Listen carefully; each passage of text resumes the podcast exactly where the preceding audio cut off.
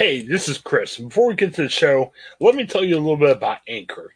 Anchor is our way of we record podcasts. Fantastic. Let me tell you why. It's easy. It's free. There are creation tools that we can record and edit your podcast right from your phone and your computer. Anchor will distribute your podcast for you, so it can be heard on such um, providers as Spotify, Apple Podcasts, and many, many more. You can make money from your podcast with no minimum listenership. It's everything you need in a podcast and so much more. Check out Anchor, and you can find it all in one place.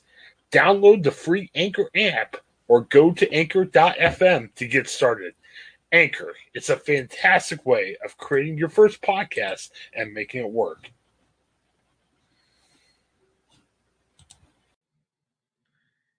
Hey, everybody. Uh, Craig Shoup here with the Ohioan Podcast, and these are your Ohioan weekend reviews.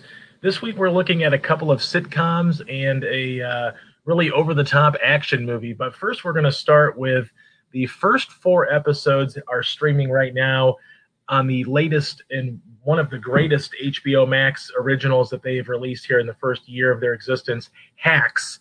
This is a uh, show about a uh, sort of a uh, comedian long in the tooth played by Jean Smart. She's kind of fading a little bit as a star in Las Vegas at her residency.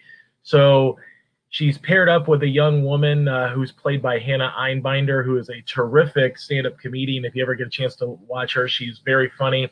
Uh, but she plays a, a, struggling writer who's trying to overcome uh, some adversity after um, uh, inappropriate tweet has kind of gotten her in hot water. Uh, she's hired by Smart and her uh, manager to to write for uh, Jean Smart's character Deborah Vance to try to punch up some of her uh, material and also keep her relevant in an ever growing uh, diverse uh, range of, of, acts in Vegas. And I tell you what, both Jean Smart and Hannah Einbinder give terrific performances. They really bring this really great comic timing. There's a lot of jokes that are told that are eventually paid off in the episode it really just is an acting class from Jean Smart. She has really developed uh, a great relationship here with HBO Max and HBO. She's currently, um, of course, in Hacks here in HBO Max in the original, but you can also see her in Mare of Easttown playing uh, the mother of the of the title character Mare uh, Sheehan, and she does a great job there in more of a dramatic role, but also sometimes very funny in that role. But Smart, you know, sometimes you kind of take a little bit for granted with her because, you know, she's been around for quite a while and she's given out great performances time and time again, especially on TV. And it's really great to see her hit sort of this new stride, I guess you could say, uh, really taking over uh, this project with Hacks. I think she is uh, almost assured to be a shoe in nominee uh, for uh, Best Actor in a, in a, comedy series or Best Actress in a comedy series. Uh, she is that good, consistently funny. She brings drama to, to the role as well. Um, but really, what what strikes me about this film is it's really about relationships. It's sort of the old guard with Deborah Vance and the new guard with Hannah Einbinder's Ava, who kind of come together and they don't really get get along very well, and they they never probably will because they're just two different people but you you see this relationship building as they kind of get to know each other, what makes each other tick. You know, uh, the Deborah Vance character is such a, a meticulous and intricate character. Uh, the way Jean Smart plays her, she does. She's very meticulous about lining things up. She's almost almost obsessively compulsive in sort of her, you know, being meticulous and doing things. Whereas Ava is kind of a go by the, you know, seat of her pants, doesn't really care. That's why she kind of got herself into hot water by uh, you know, uh, referencing a tweet, uh, you know, that made fun of someone. And I really think that the, the, the play between these two, just perfect on you know screen chemistry between Smart and Einbinder. And I, I really didn't know who uh, Einbinder was uh, until I saw her in this role. And she's very new to the acting game. Really, this is only her fourth uh, credit, or only her third major credit. Uh, she was also in a short, but um, you know, Einbinder is a stand-up comedian. She was uh, made her television debut last year um, on Stephen Colbert's show right before the pandemic really hit. Um, and she's got a very dry sense of stand-up comedy, you know, comedy. But in this show, she really kind of lets her personality out, and I think she does a great job of sort of convey, you know, conveying sort of the uh, the issues maybe that some millennials are dealing with uh, and, and, trying to make their mark and also you know trying to coincide with that older guard and and certainly deborah vance is that old guard that maybe just won't go away and, and give that extra opportunity to those millennials so it's really a nice little give and take between the two you get a chance to really see um, you know what makes these people tick but uh, so far, we're only four episodes in, but I absolutely love this show. I can't wait to, to watch more episodes. Uh, every Thursday, uh, they have at least a two episode drop, although I'm kind of hoping that HBO Max decides to uh, maybe extend that a little bit and maybe add a few more episodes like they have done uh, with uh, some other of their original programming. But normally they're they're dropping episodes two at a time every Thursday for this show, and it's it certainly has become for me appointment viewing. Um, I had a chance to watch uh, all four episodes now, and I'm really just hooked on this series, and I really just can't wait to see more because the the, the performance by Jean Smart, the writing, and the jokes are very funny. They get paid off uh, in the end, but there's there's also more beyond the surface of just a, a comedy show and in sort of a sitcom. It's more of a dramatic comedy where we really get a chance to to see these two women's lives maybe change forever because they meet each other. It's kind of interesting dynamic. So definitely recommend Hacks. Through the first four episodes, I am giving Hacks four stars out of four. I really hope that this show continues its momentum.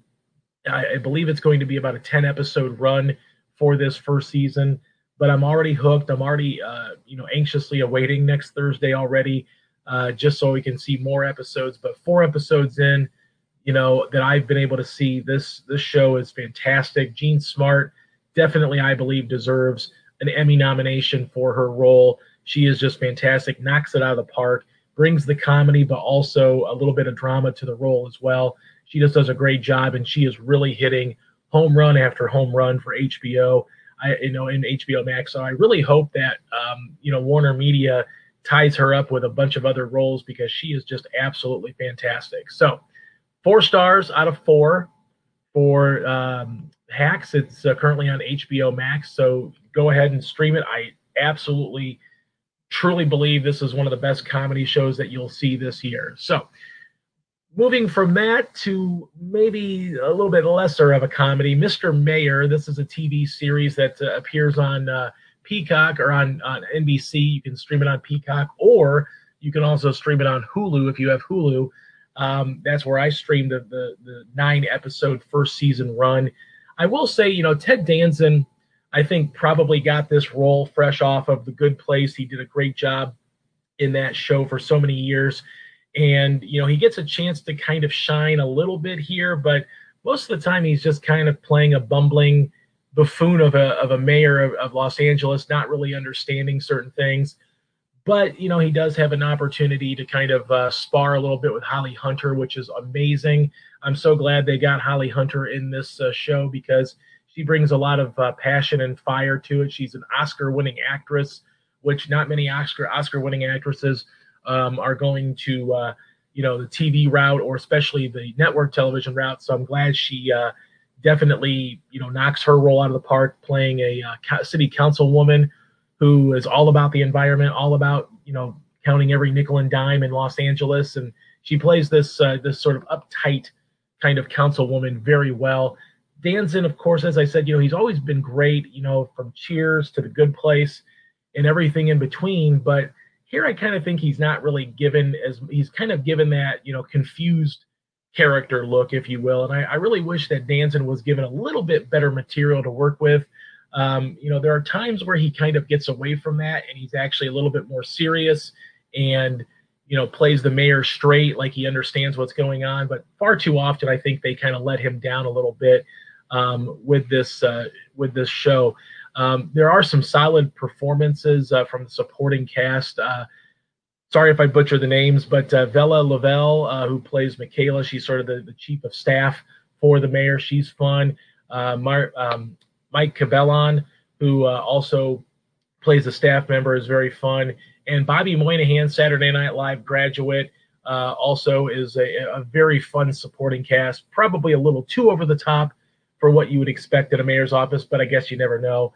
Um, but I will say that I think, uh, you know, really good supporting performances here from from everybody. Uh, we see, you know, Danson and his daughter, you know, living alone in the uh, the mayor's mansion. Uh, her, her, his daughter's name Orly, played by Kyla Kennedy, and she does a good job of sort of being that that opposite of what Ted Danson's character is, which is, you know, you've got the sort of buffoon mayor who's trying to repair his relationship with his daughter, and you've got the the young daughter who's trying to branch out and be her own person and you know, there's some good interplay between those two, but at the end of the day, they both love each other and, and kind of come together more often than not. Um, but overall, I can't really recommend the mayor per se. I will say that I wouldn't mind seeing a second season, and I do know that it has been renewed for a second season. So I am kind of interested to see if maybe a second season uh, could maybe explore a, a little bit more options and just, you know, maybe maybe enhance what what's been done because I think there are some good elements here to a good show.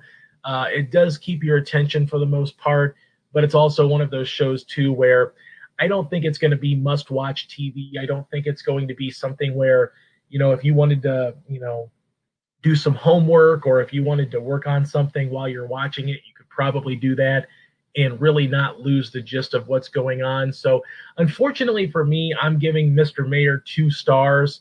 Um, I, I think, you know, I'd like to see a second season, but I'd like to see a little bit of change there with Ted Danson's character because he's so talented and sometimes he can play that confused buffoon pretty well. But I'd like to see him sink his teeth into this a little bit more, give this guy a lot more to, to work with because he is a truly talented actor. So, two stars out of four for Mr. Mayor.